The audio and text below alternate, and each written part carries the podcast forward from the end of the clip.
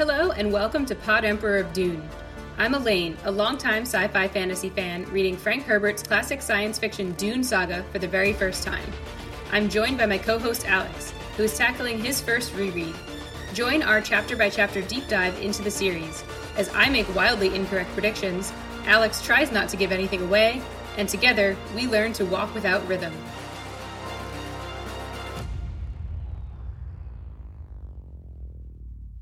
Hello, everyone. Welcome back to Pod Emperor of Dune. I'm Alex here, as always, with Elaine.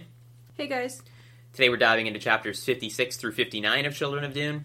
We're going to catch up with Gurney after his escape from Jacurutu. Then we'll shift gears and catch up with Alia. Then we sync up with Ghanima and the Fremen who have fled from Tabr. And then we get back to Gurney as he has an interesting interaction with Paul and Leto. All right, so you want to get started with the first epigraph today? Sure. So this is from the Arrakeen catastrophe after Harq al-Ada. After the Fremen, all planetologists see life as expressions of energy and look for the overriding relationships. In small pieces, bits and parcels which grow into general understanding, the Fremen racial wisdom is translated into a new certainty. The thing Fremen have as a people, any people can have. They need but develop a sense for energy relationships. They need but observe that energy soaks up the patterns of things and builds with those patterns. So, I guess just a bit of scholarship about how scientists and planetologists in particular have learned from the experience with the Fremen. Yeah. What they've learned, I couldn't exactly explain to you, even after reading the epigraph. Energy relationships, obviously. Didn't you read it? yeah, I don't care that much about this. Let's move on. Yeah. We've just gotten increasingly lackadaisical about the whole epigraph thing as time has gone on, but I just care so little about so many of them. Well, we'll have to have a debate in our final episode as to whether we think these epigraphs are worse than the ones in Dune Messiah. Uh, I don't think they're that different. At least this one, there's this like mystery of the Harq al-Ada thing that's like mildly intriguing, but also still hasn't been answered, so no revelations there yet. Do you have any theories on that? I mean, I think I've talked about it before. It seems like to me that it's a title that someone assumes. Mm-hmm. Clearly, things are written by Harq al-Ada because the epigraphs say like by Harq al-Ada. So I think that it's a title or something like that that someone has taken on, and that's what the before Harq al-Ada or after Harq al-Ada designations indicates, like before or after that title was taken. Mm-hmm. At least that's the best guess that I have to unify those two meanings or uses of Harq al-Ada in the epigraphs. Could be wrong, but that's the best way I have to like figure out how it seems to be both an event and a person. Mm-hmm. Do you think it could also just be like after their death? Maybe, but it just seems like then you would just say after the death of. But mm. Fair enough. I don't know. That's also possible. Don't know, but we still don't know who they are or why they're important. So, I mean, I would guess that it's something to do with Leto, Okay. but hard to say. Perhaps Harq al-Ada is the sand trout incarnation of Leto. All right. Well, we will not get an answer to this today. No, we will not.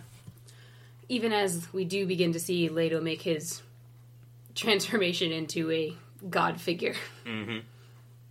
All right, so let's dive into our first chapter, which is relatively short. We pick back up with Gurney Halleck, who has made his way out of the desert proper and stands outside of a smuggler enclave named Tuek Sietch for the late Esmar Tuek, whom we knew so briefly in the original novel Dune. Mm-hmm. I really thought he was going to be such a bigger character than he was. He was introduced as this badass, then is just immediately murdered. Yep. One of the first surprises, and I think one of my early failed predictions, probably.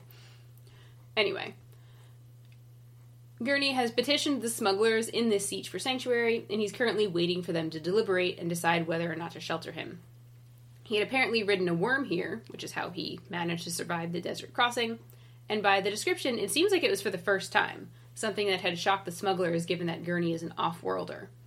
But he seems quite nonchalant about it, thinking that it was easy for a reasonably fit person who has seen the process done many times before, which I think is giving a little too much credit to the average person and maybe selling himself a little bit short. Yeah. On the other hand, describing him as a fit person versus describing him as like a lump, like which one is it?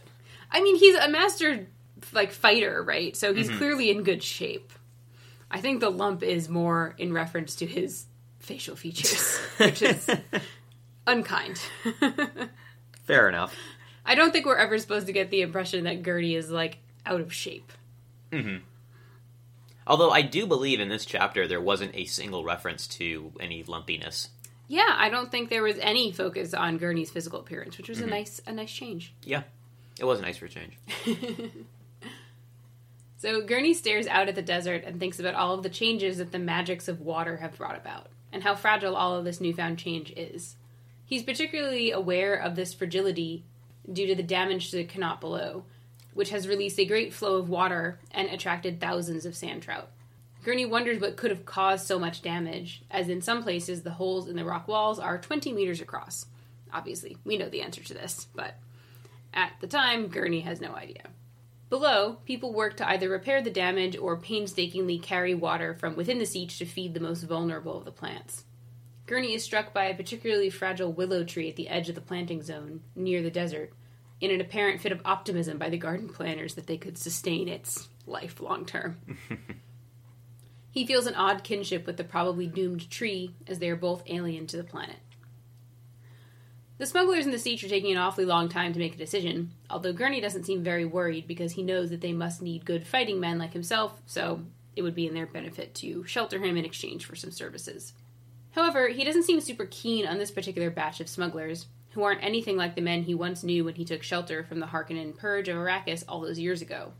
He views them as a new class of less honorable men, more concerned with profit than anything else, perhaps forming less of a community with values than the men Gurney used to know. Although, to be perfectly honest, smugglers being overly concerned with profit does not seem like a super surprising trait to be found in smugglers, so I don't know why Gurney is that surprised about this. It seems like a standard smuggler trait. Yeah. Like here's Gertie like romanticizing the old smugglers from the good old days. and I'm like, all right. I mean, honor among thieves, I guess, could have been found in the old group and not the new group, but I don't know. I don't really know what you would have expected. It seems like the people Gurney used to know are probably more of an outlier among the smuggler class. Yeah, for sure. Anyway, Gurney thinks about how the way things are going might destroy everything here, from these smugglers to Stilgar and his neutrality. Obviously, Gurney has outdated information here. to the Fremen loyal to Alia. He thinks that all of these groups will become colonial people with the attitudes of a subject population rather than that of free men and women, resenting the authorities over them. I have to say, I'm not entirely sure why Gurney thinks that this isn't already an accurate reflection of reality. When have the people of this universe not been subject peoples? Even before the jihad and the imposition of Paul's new religion on the galaxy, they were, by definition, all subjects of imperial rule. They were basically all colonies anyway. So, I don't really know why this would be a shift. Well, it seemed like the emperor before, at least, was a little bit more. I don't want to say stagnant, but was not as oppressive as Paul was, right? He was definitely more hands off, but I think that varied greatly depending on which of the great houses you fell under the rule of, because you could get lucky and end up on an Atreides planet where you Harkonnen were planet, relatively free, but you're still a subject population. You're still subject to the authority of the Atreides or whatever great house rules your planet. So they've never really been free. They've never lived in a democracy where they had any choice about their leadership. They're born on a planet and have to abide by the whims of, whoever rules it, which is this hereditary monarchy system. Yeah, well, the and that empire was standing for at least well for about ten thousand years, right? A little over ten thousand years. So And they had this like strict feudal class system, the mm or whatever. So like, I just don't think that these people have ever really been free men and women. They just perhaps pre jihad were not as oppressed, depending on what planet they lived on, perhaps.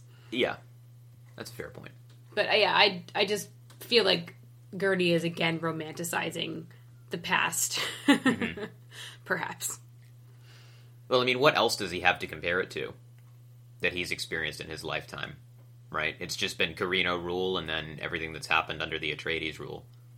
Yeah, but he thinks that like the way things are headed now is going to make them more colonial and like act like subject populations who resent authority. But I I feel like there definitely were factions that resented authority before. I mean, even the great houses resented the authority of the em- emperor and were always scheming. Um, and then I'm certain that there was resentment against the imposition of the jihad. So I just, I don't really see why the future would be different and make people more resentful of authority or colonial, as Gurney describes them. Mm-hmm. At any rate, these thoughts make Gurney think that he can't trust these smugglers, but he must simply use them for what he can and make use of their distrust for others. He thinks that they have lost the give and take of free men. In part, it seems this has occurred due to Alia's continued and maybe even exacerbated oppression of the galaxy, as she harshly punishes those who oppose her and rewards those who support her, while moving her forces around in such a way that nobody could muster opposition to her troops and her enemies are kept off balance. Gurney seems impressed by the spy network he is certain she must make use of. He thinks that she'll win unless the Fremen rise up against her. I do wonder if this because there have been several references to Alia like moving her troops around and haphazardly and like people can't predict what she's doing. And I have wondered whether this is due to her actually being like a great strategist or simply because she's got the Baron shouting in her head and she just makes like weird decisions that people are interpreting as her trying to throw them off guard or if they're actually just kind of out their decisions. Yeah, that's a fair point. because partially because the Baron is just like in her head giving her weird and possibly bad advice. Frying her brain, basically. Mm-hmm. yeah, definitely possible. I hadn't thought of that myself. Because it's never we never get a perspective from Alia thinking like, oh, I'm going to do this to throw my enemies off balance. It's all just other people referencing it. So it was just kind of an interesting thought that I had of like, hmm, Yeah. I wonder if she's actually doing that on purpose, or if people are just ascribing this motive to her because that's the only thing that would make sense. But yeah, so Gurney doesn't really think that her enemies have much of a chance unless there's a successful Fremen rebellion. Right. So finally, the sietch opens and a man named Melidees emerges. Gurney is really critical of the guy, thinking quite harshly of his appearance and also of his character. So that was actually a bit of a funny twist in which Gurney is just like, oh, this guy looks like a potato on legs or something. like there's like a very clear description of like how skinny his legs are and how weird it makes him look or whatever. yeah. So, can't get through a Gurney chapter without being critical of someone's appearance. It was just that Gurney this time escaped. At any rate, Gurney thinks critically of both his appearance and his character and thinks he just seems kind of shady. Mhm. Melide says that they will shelter Gurney, but Gurney hears something in his voice that warns him that this will be a very temporary sanctuary. So whether that means that the smugglers are going to like take him in, but then betray him if they get enough money from Alia or somebody or whatnot. It's not specified, but Gurney's clearly suspicious. But he thinks that he only needs their shelter long enough to steal a thopter, and darkly thinks that the old Esmar Tuek would have slit this man's throat on sight. Apparently, he just looks shady enough to warrant a throat slitting. So, there we end the chapter, but we will have no fear check back in with Gurney before the end of the episode. I think Esmar Tuek just wouldn't respect people who skip legs day as much Probably as this not. guy has. That's what it is. I feel like I don't understand how you can have like real skinny legs living in the desert. Walking on sand is hard.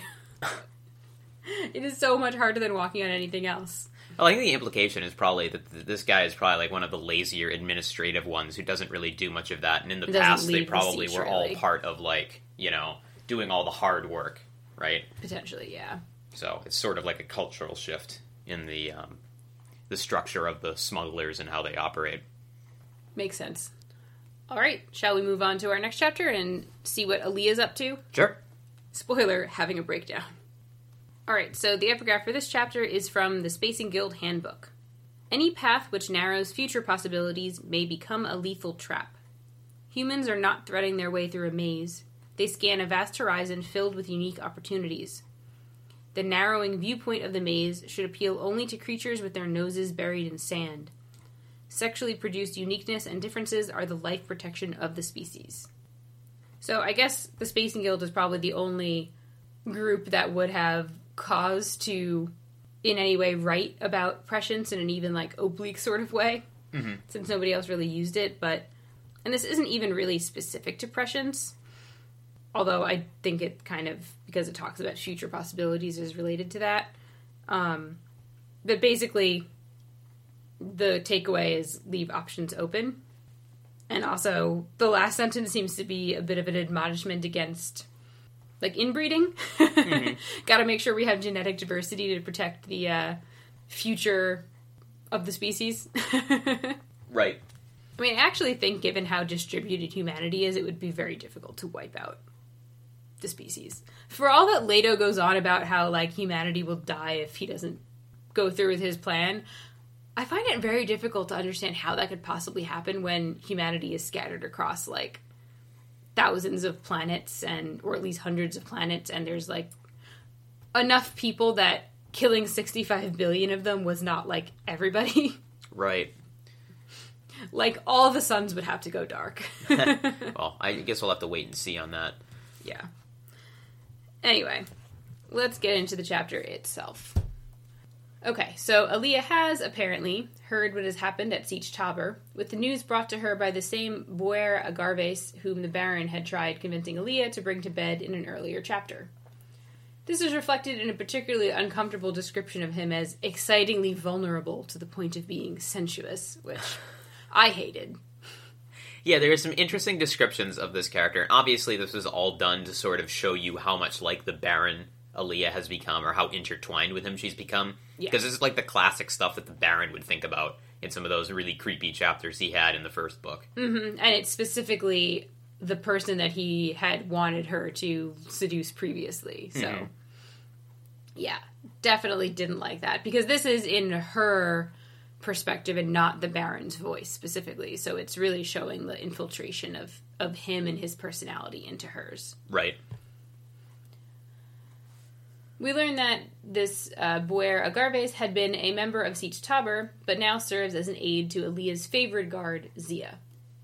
Many hangers on have gathered in the doorways and outside of this small audience chamber, already having heard the bad news about the deaths of Javid and Duncan. Alia has an oddly mournful thought, perhaps some vestige of her former self shining through, that Duncan should have died at sunset. However, she thinks of him as Idaho rather than in any fond term, so who knows? Like, what a weird thing to do to just like think about your husband slash lover by their last name. Yeah. That is a bit odd. Strange. But again, could reflect the Baron's infiltration into her mind. At any rate, she questions why Buer is the one bringing her this news. Apparently, he had been sent to Sietch Tabr with Javid and has been sent back here by Stilgar to carry the former Naib's final obedience, which is a direct quote from Stilgar, although neither Alia nor Buer know exactly what that means. She demands that he again explain to her what he saw. Basically, Stilgar had summoned him with no warning of what the purpose was, and he had arrived to see the holy consort Duncan dead in the central passage, with Javid dead nearby in a side passage. Both bodies were already being prepared for water harvest at the time. Stilgar told Buer that Duncan had killed Javid, and then admitted that he himself had killed Duncan after being provoked to rage. When Alia presses for details, Buer says that he has none, as nobody would elaborate on exactly what had happened, and then Stilgar had sent him away to carry the message to Alia. Alia asks whether he couldn't have done anything else, but he says that in Sietch Tabr he had no choice but to obey Stilgar. Until now, because he has been freed from this bond by Stilgar, and now serves only Alia. When she asks, he confirms proudly that he would kill Stilgar if she asked him to. She capitalizes and immediately does so. Although at this point, Buer knows only that Stilgar has fled into the desert with about half of the fighting men of the Sietch, along with Ghanima and Irulan. Those who remained were freed of their bonds of loyalty to Stilgar and will have to select a new Naib. Alia counters that she will choose their new Naib for them. It will be Buer himself, but not until he returns with Stilgar's head. Buer seems fine with this plan, since taking leadership through combat is hardly outside of Fremen tradition. So, not much uh, sympathy left for his former leader. No, not at all.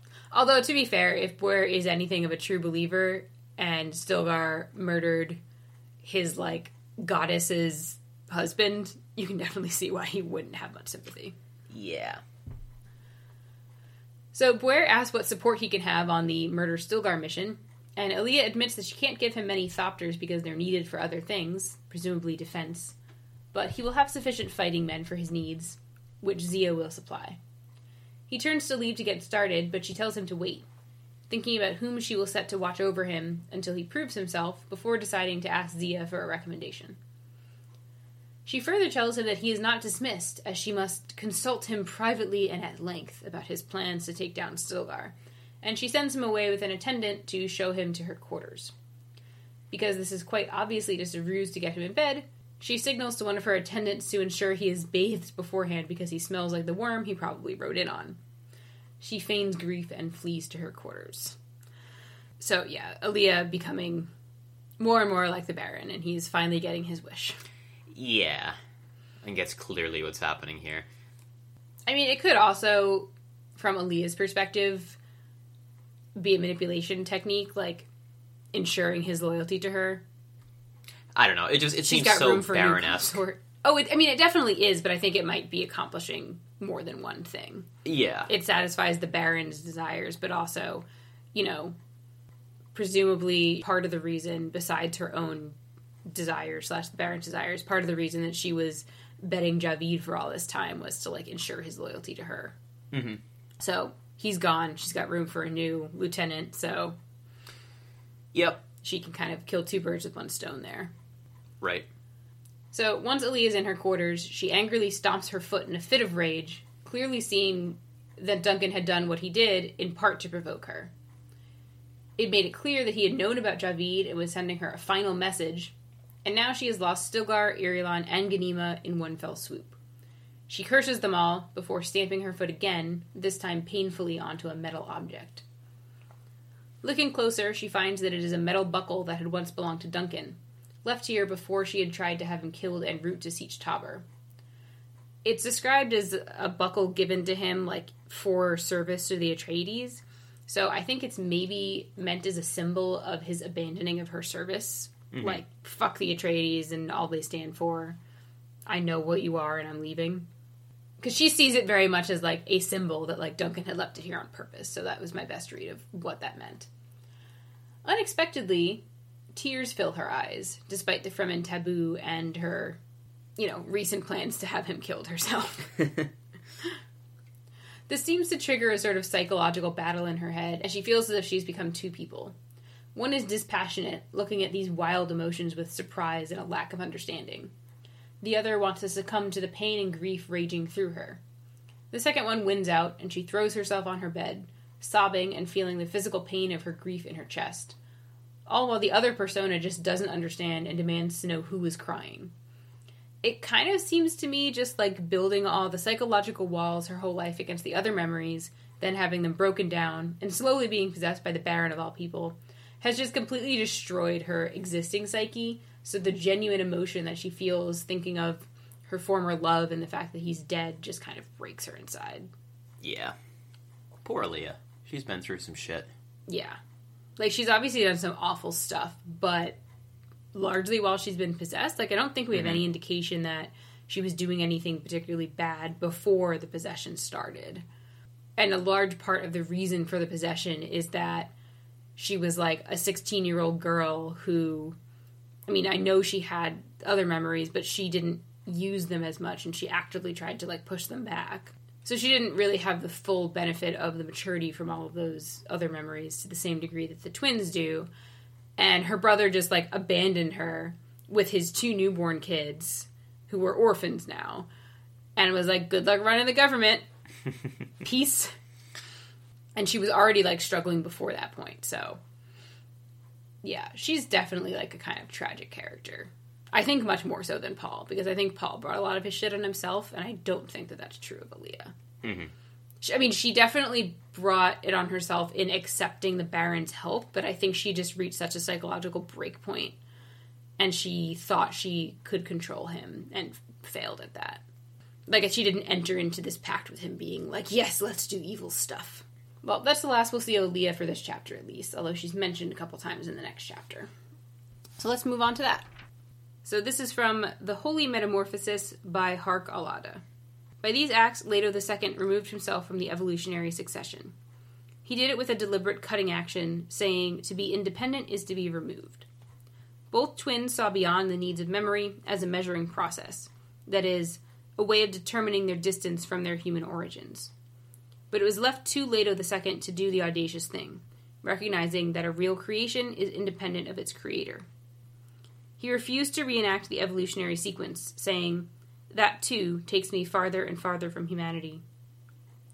He saw the implications in this that there can be no truly closed systems in life.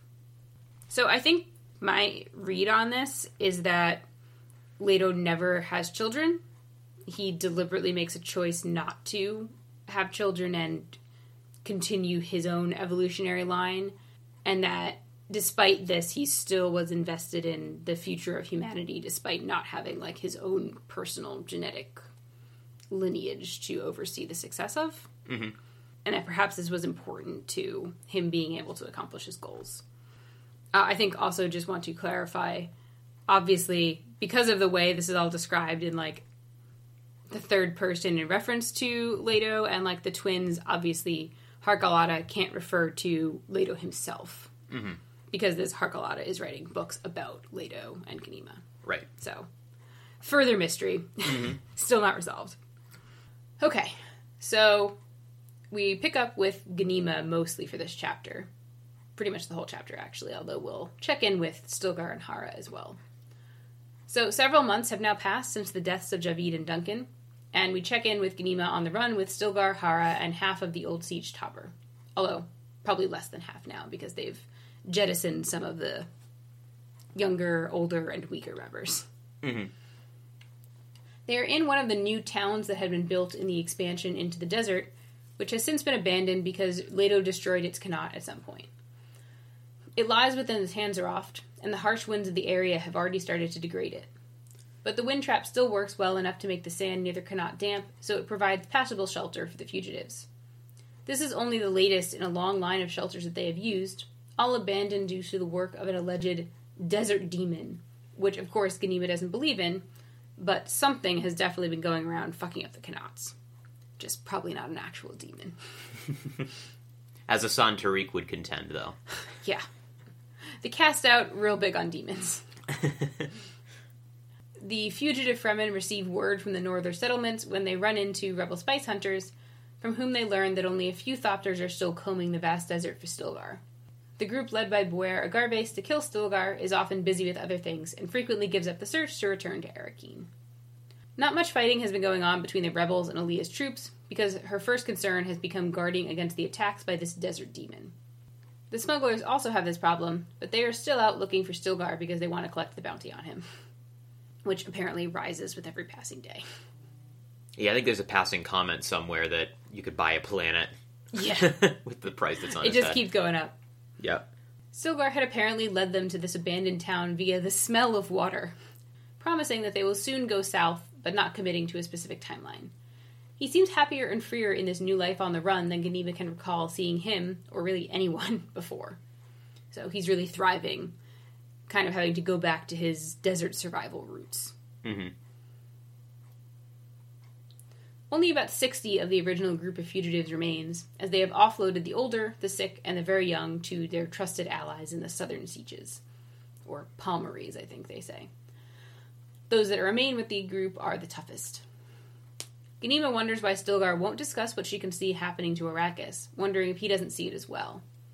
As the qanats are destroyed and people can no longer live in the desert lands that were expanded into under Paul and Alia's reigns, the Fremen are retreating to their old territories, lining the desert to the north and the south, and Ghanima thinks that something similar must be happening on the Imperial side.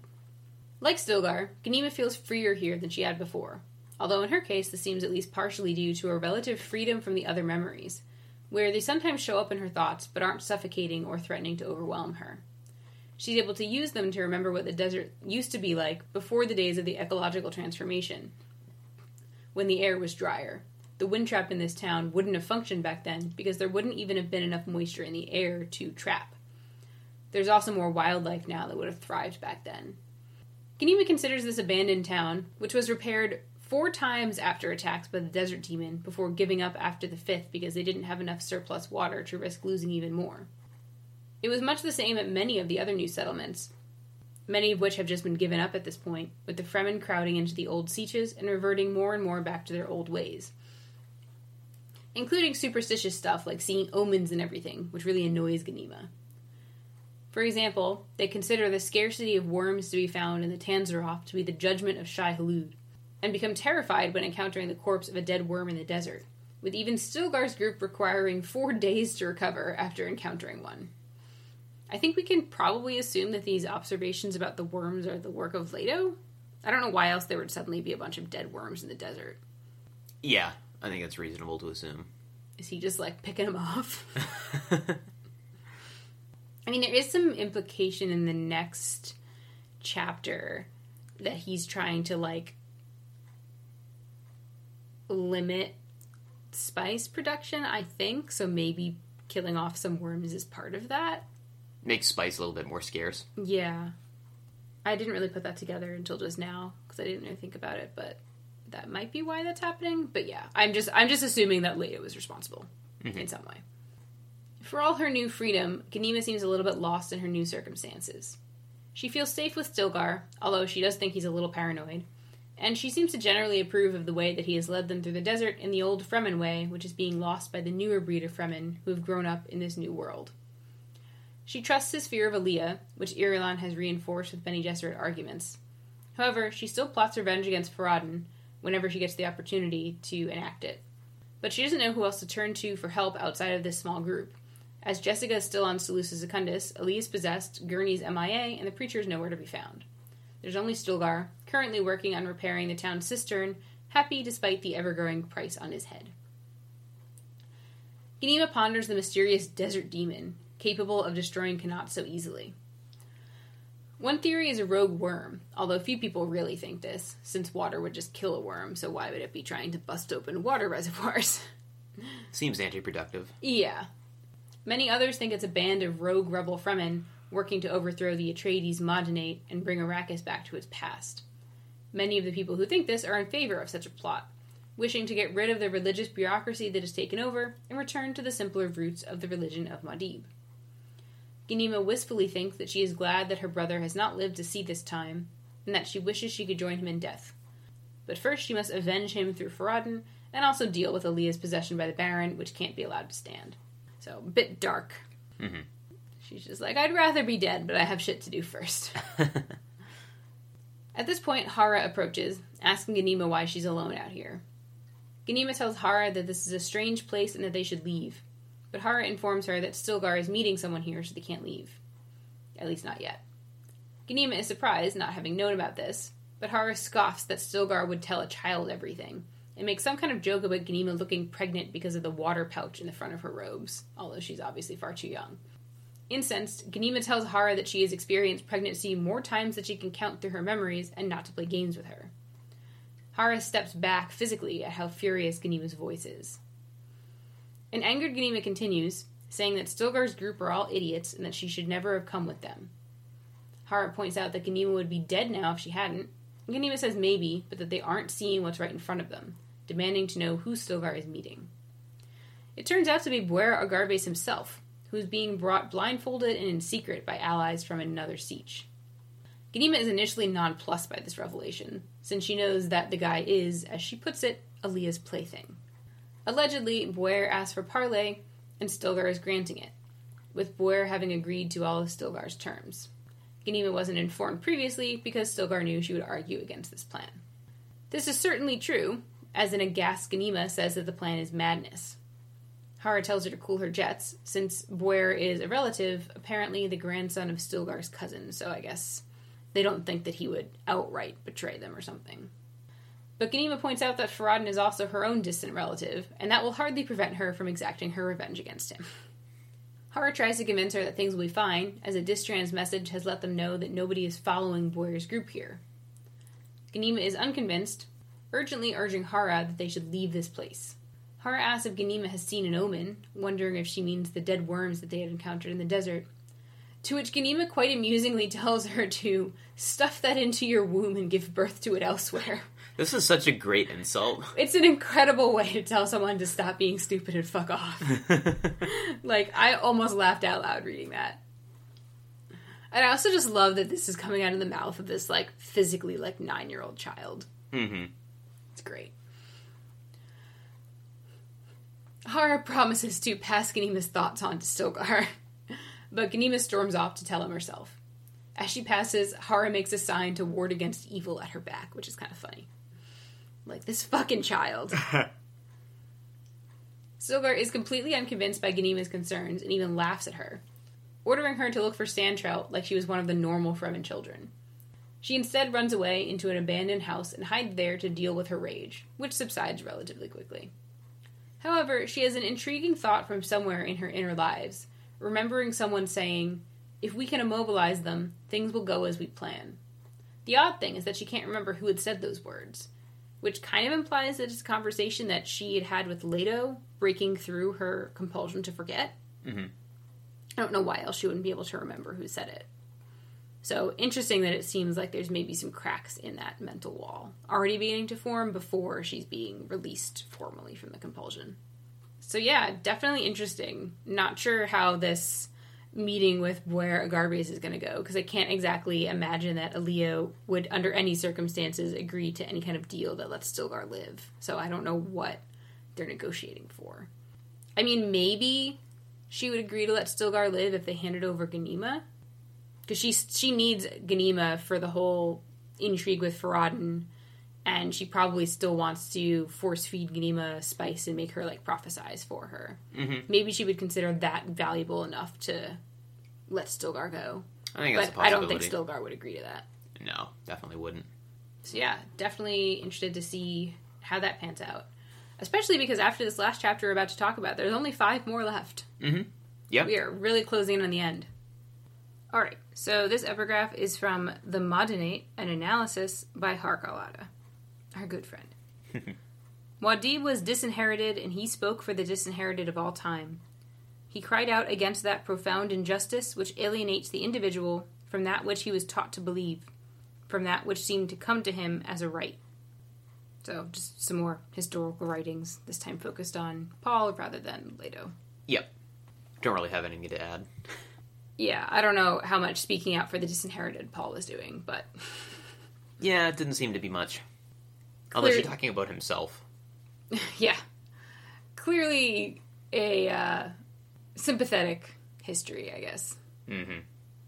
All right, so in the main chapter, we check back in with Gurney, who is no longer with the sketchy smugglers, but instead in Shuloch, which has been taken over by Leto.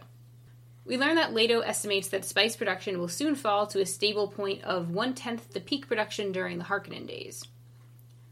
I'm a little confused about whether it was already declining due to Alia's aggressive ecological transformation timeline messing with the desert, and Leto's destructive actions stopping the transformation are what is stabilizing it, or whether his destruction is currently causing it to fall due to lost productivity, but he's almost done with the destruction, so it's going to stabilize soon. Mm-hmm. So like I was a little bit unclear about that, but at any rate, he thinks that it's falling, will hit about one tenth of peak, and then stabilize.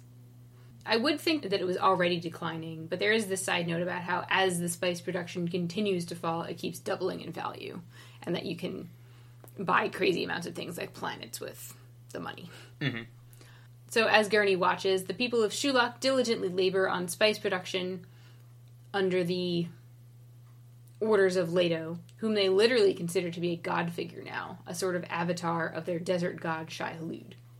Which, to be fair, Leto has basically managed to turn himself into an almost mythological creature, and the Fremen are superstitious to begin with, so this is not super surprising. And these Fremen are extra superstitious. Mhm. Gurney can see a future in which the whole universe views Leto this way, and he isn't quite sure that he likes that future. He recalls how Leto had first brought Shuloch under his sway, arriving in a thopter that Gurney had stolen, with the preacher and Gurney in tow. He had ripped open Shuloch's qanat with his bare hands, casually tossing rocks 50 meters across the desert, and decapitating the first man who tried to stop him with nothing more than a chop of his sandchild strengthened hand. Nice. He had laughed at their pathetic attempts to stop him with their weapons, roaring out that he wore the skin of Shai Hulud and neither fire nor weapon could harm him. Yeah, definitely getting some, actually kind of Daenerys Targaryen vibes there. but uh, definitely positioning himself as this figure of worship. Mhm. The cast out of Shuloch pieced together that he was their escapee who had leaped into the desert, and they fall on their knees before him in worship. He orders them to guard and honor the preacher and Gurney, as well as rebuild the Qanat and start to plant an oasis garden, which will one day form a part of the home that Leto plans to build in this place. So, it seems that Shuloch is to be his base of operations. He also orders them to store all the spice that they are collecting rather than selling it. Everything that he says, the cast out listen to in fear and awe, seeing him as Shai Hulud come to life. Gurney hadn't actually realized what had happened to Leto when they were first reunited in the small rebel sietch that Gurney had escaped to with his stolen thopter, where Leto had first brought the preacher after their encounter in the desert, traveling by worm. Gurney had not recognized the preacher as Paul at first, seeing some resemblance to the old Duke, but one that could be explained by chance, as this man physically appears older than Gurney himself. Gurney asks Leto if he knows that people believe the man to be Paul returned, which Leto confirms without saying much else. Gurney notices the odd stillsuit that Leto is wearing, but doesn't know what it is because it's an absurd thing to try to predict. Like you're not going to look at someone wearing this like weird material and be like, "Ah, they must have coated themselves in sand trout." he wants to know exactly how Leto had managed to escape not just from Jacurutu but also from Shuloch, and how he's ended up here at all. Gurney asks Leto why he brought the preacher here, since the people of Jacurutu had claimed that the preacher was working for them. Leto clarifies that the preacher doesn't do so anymore, and that the preacher must be protected, as Alia wants him dead. Specifically, Gurney is to be his protector. Leto tells Gurney that the preacher has served him well, and the Atreides way is to support those who serve them, which is like a weird way to put it because it's Paul. but obviously, Leto doesn't want to make that explicit just yet. Right. Gurney questions who exactly House Atreides even is anymore, pointing out that he was never able to finish the testing of Leto that had been ordered by Jessica. Leto was unimpressed with this objection, saying that he is House Atreides, and ordering Gurney to guard the preacher with his life. Gurney continues to protest, saying that he has no way of knowing that Leto is not possessed. Leto denies that he is, but provides no further details, which is not reassuring from Gurney's perspective. Like, don't worry, dude, I'm definitely not possessed. You can take my word for it. Gurney says that if this was true, why did Leto run away from Jacurutu? Leto points out that Namri had had orders to kill him no matter what eventually, as he was actually working for Alia. Gurney doesn't understand how he knows this, but Leto says that he is a truthsayer, although apparently Ghanima doesn't have the same ability. This is so weird. Like, I feel like anybody who was in Leto's position in Jacurutu getting, like, basically waterboarded with spice wouldn't want to get out of that situation. Yeah, so, like, gee, why did you escape? Oh, because you were torturing me. Yeah. And Gurney knows that Namri was a double agent, so, yeah. Seems like there were lots of good reasons for Leto to get out of there. Not just because he was trying to hide the fact that he was secretly an abomination. Mhm. And it's not like Gurney was per- acting like much of an ally to Leto at the time, so it's not like he could have, like, gone to him for help. Mhm. The preacher interrupts at this point, asking whether Gurney really believes that he could even test Leto at all. Gurney brusquely tells the preacher to butt out of things he doesn't understand. The preacher mildly says that he understands quite well, having been tested once by an old woman who thought she knew what she was doing, but turned out to have no idea. Obviously, this refers to Mohiam. Gurney looks at him and asks if he is also a truthsayer. The preacher points out that anyone can be a truthsayer if they are sufficiently honest about their own feelings. I guess allowing them to recognize truth when it is said. I feel like it takes more than this, but uh, according to Paul, anyone can be a truthsayer. Gurney gets annoyed at this, asking why the preacher is interfering, and wondering to himself who this man really is. The preacher says that he's just responding to events as they happen. He makes a reference to Jessica's willingness to put her own blood on the altar, presumably referring to Leto's testing, but the preacher has his own reasons for involvement.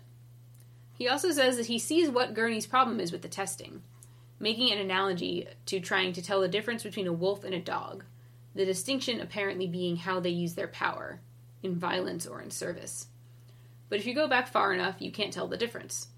I think meaning that until Leto actually tries to use his power, you wouldn't be able to tell which one he is, maybe? Mhm. So just observing him now when it's just starting is not gonna give you information. And or that every dog arose from the lineage of wolves, so there's not really a clear cut line between the two. And you can make good or evil decisions differently from day to day, I guess. I don't know. Mhm. Something like that. Gurney is impressed by this analysis, asking how the preacher knows this, while also noticing that a bunch of people from the sietch are entering the room to listen. The preacher goes on about how everything, from the planet itself to evolutionary lines like dogs and wolves to individual people, all have ancestral memories. Gurney asks how this helps him, and the preacher gives a cryptic answer. How unusual. He should review his own history and communicate the way animals would communicate. I don't know what this means, and Gurney doesn't seem quite sure how to interpret that particular guidance, but he is becoming increasingly convinced that this man might actually be Paul Atreides. Something in the directness of his speech and in the indications that he is using the voice. The preacher continues, saying that Jessica wanted a very final sort of test, a way to sort of lay Leto's mind bare to an examination to ensure that he would not become an abomination. But Leto has always been open to observation, and such measures weren't needed, I think. As usual, it's all in unclear language. And I think that's what he was saying. He continues, explaining that Leto is confusing to test because he's not actually a single person, but a community of minds, any one of which might temporarily assume command at moments of stress. This can go wrong in some people, and that is where abominations come from, but it isn't inherently a bad thing. And through his testing, Gurney has been exerting more and more stress to Leto's mind community. Perhaps even increasing the risk of abomination himself by straining Leto's mind to the point that it could maybe be taken over by one of the bad memories. Mm-hmm. Although the preacher doesn't explicitly say that. The preacher says that Leto has achieved a powerful cooperation of his minds and memories which cannot be shaken, and that where the preacher once opposed him, he now follows Leto, calling him the healer. So it's, it's kind of interesting though because I feel like Leto only achieved this like personality integration as a result of the testing. So the preacher is all like, "Oh, this testing was like not necessary and like you were doing it wrong," but I feel like it had the desired effect. Maybe if not quite the way it was envisioned, but like Leto didn't I think have a handle on his other memories and stuff very well. Yeah, well, it before the stress test. Yeah, well, it could have also just been the fact that he was having all this spice introduced to his diet that was sort of like driving him into vision mode. I mean, maybe if that happened independent of this, you know, Oh yeah, I don't Testing. think it had to be necessarily like this, but Right. I don't think that all of this stuff about Leto having achieved this like integration was true before the test. oh, right, yeah. So, Gurney demands to know who the preacher is, but of course he doesn't answer directly, so Gurney again makes his demand.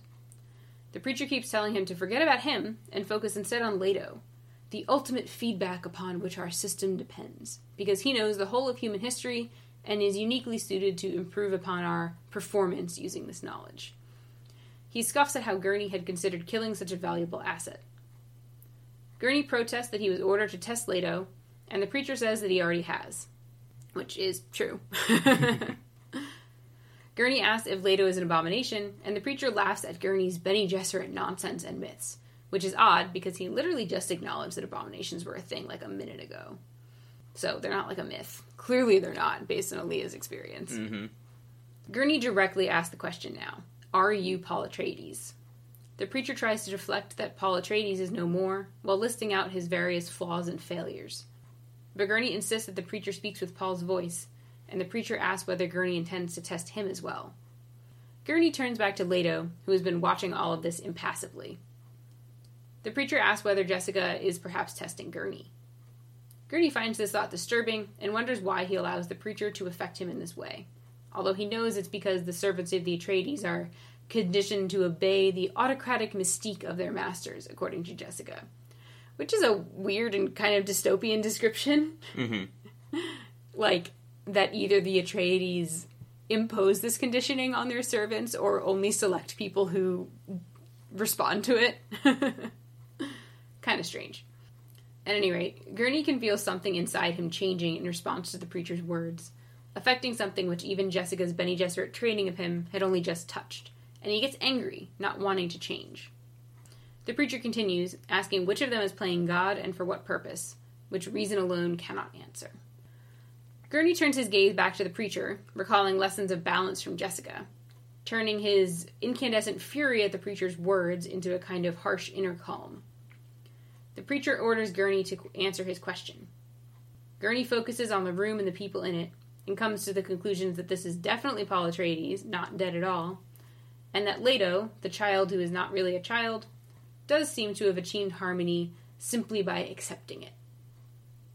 Seems like it was a bit more difficult than that, but it doesn't really seem that simple given the difficulties that preborn tend to have, but you know.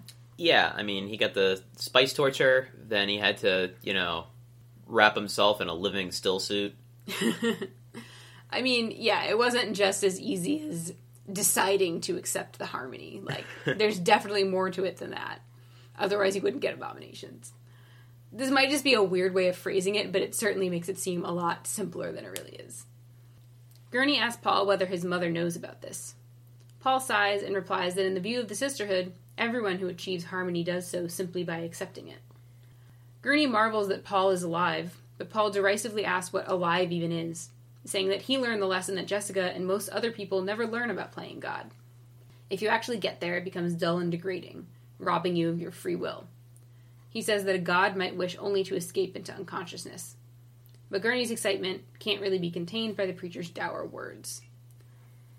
The preacher goes on, asking whether Gurney would really have followed through with pitting Leto against Ghanima in the Test Mashhad. We don't know exactly what that means, but it seems like some kind of prisoner's dilemma type deal.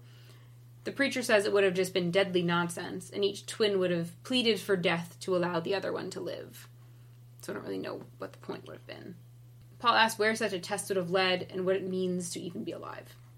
Gurney protests that this wasn't part of the test at all, and he becomes uncomfortably aware of the surrounding Fremen pressing in ever closer to them, ignoring Leto but intent upon Paul. Leto interrupts, telling his father to look at the fabric. Paul exclaims, It's Farad'n then. Gurney is just as confused as I am by this exchange. But we don't really get any clarity because before he can ask, Leto tells him not to, lest he start thinking again that Leto is an abomination. He tells Gurney, kind of patronizingly, to just relax and go with the flow or he'll destroy himself with his doubts. However, on cue, Gurney is struggling with doubts, as Jessica had warned him that the preborn can be charming and they're very clever. Not to mention that this one in particular has formed an alliance with his father, Paul Atreides himself. The Fremen crowd in more violently now, shoving Gurney and Leto away in their desperation to get to Paul, shouting at him to ask whether he is truly Muad'Dib as Gurney had said. Paul pushes back, saying that he cannot be Paul or Muad'Dib ever again, and that they must think of him only as the preacher. Gurney is afraid of what might happen here, clearly fearing a riot, but Leto intervenes, roaring at the crowd to stand aside and physically tossing people out of the way, ripping weapons out of their hands with his surprising strength. In less than a minute, the crowd has been pushed back against the cave walls. Leto says that when Shai Hulud speaks, the Fremen must obey, obviously referring to himself. A few protest, but Leto rips a chunk of rock out of the wall and crumbles it in his bare hands while smiling like a madman, warning that he will tear their sietch down before their eyes if they fail to obey. So cool. Leto has gone full mad god already. This seems like a promising development. It's also kind of hilarious that this like nine year old is doing this. Yeah. I mean, that honestly might make it more effective because like possessed children are creepy. Like yeah, true. it's like a, a common horror movie trope. Like it's much more horrifying when you have like an innocent looking child doing horrific things. Yeah. It's easy to forget that he's so young when you're reading this, though, just because he's so, you know. Because he's not really mentally, but Yeah. his body is still a, you know, small, physically unimposing child. Hmm. Someone in the crowd whispers that this is the desert demon, which is definitely true. he is the one who's been tearing up all their qanats, so good on them for connecting the dots. Leto jumps in on this point to add that he will also destroy their qanats unless they conceal from all others that Leto and his companions were ever here. If a single whisper of their presence leaves this place, Leto will return and drive everyone into the desert without water. Fun. Yeah. gathered from and make the warding sign of the worm against evil, the same way Harah had done to Ghanima. Leto had then brought Gurney and the preacher to Shuloch, explaining that they need to move swiftly because Farad'n will soon be arriving on Arrakis, which will be the real test, apparently, as Paul had predicted. Gurney has no idea what this means and wonders about it even now, sitting alone on the rocks of Shuloch. But Leto isn't there to ask, and Paul won't reveal anything. So, we've now got a team up between Paul and Leto, and sort of with Gurney, although they're keeping him in the dark. Mhm. We've got an impending confrontation between Alia's lieutenant and Stilgar, with Ghanima in the mix there somewhere. And we apparently have Farad'n coming to Arrakis, although whether Jessica will be coming with him is not clear. Right. So things are coming together. Yeah, it's definitely all coming together at this point. We only have five chapters left. So yeah, it kind of has to. Yeah. so yeah, I'm pretty excited to keep reading and see how this all wraps up. Mhm. Wonder who's going to make it out alive. Any thoughts on that? Any like vague ideas about what you think in terms of like how it'll play out? I mean, Leto's got superpowers, so I feel like he's probably gonna prevail. I do wonder if they'll manage to get to Ghanima in time to stop her from murdering Farad'n. Mhm. I feel like that would be a underwhelming resolution to that storyline where the, you've got all the stuff about Jessica training him only for Ghanima to just like stab him when she meets him. Yeah. So I, I don't think she'll end up killing him, but how she's prevented from doing so, like whether it's because they like wake her up and she realizes that Leto's not actually dead, or because Farad'n has been trained now and turned out to be a more formidable opponent than Ghanima expects him to be. How that gets resolved is interesting. And then I guess Alia's ultimate fate, like whether they attempt to rescue her, if it's even possible, or if she's too far gone, they just have to kind of put her down. Mhm. Like, can you purge an abomination? Is it possible? I don't know. It seemed like it was implied that you maybe could, but it really hasn't been like gone in depth about. So Yeah. I don't know. The Bene Gesserit certainly seem to think that you should just kill them. Yeah, but as we know, they don't know everything. Yeah, definitely. All right. Anything else to add for this episode? No, I think we can wrap up. Okay, sounds good. Till next time, I'm Alex. I'm Elaine. Thanks for listening. Thank you for joining us for this episode of Pod Emperor of Dune. If you enjoyed listening to us, we'd appreciate a review on your podcasting host of choice, and be sure to let your friends know about us. You can find us on Twitter under the handle Nerd I Say More, or send us an email at nerdisaymore at gmail.com. If you'd like to support us further, please go to patreon.com forward slash nerdisaymore, where you can also get access to exclusive content.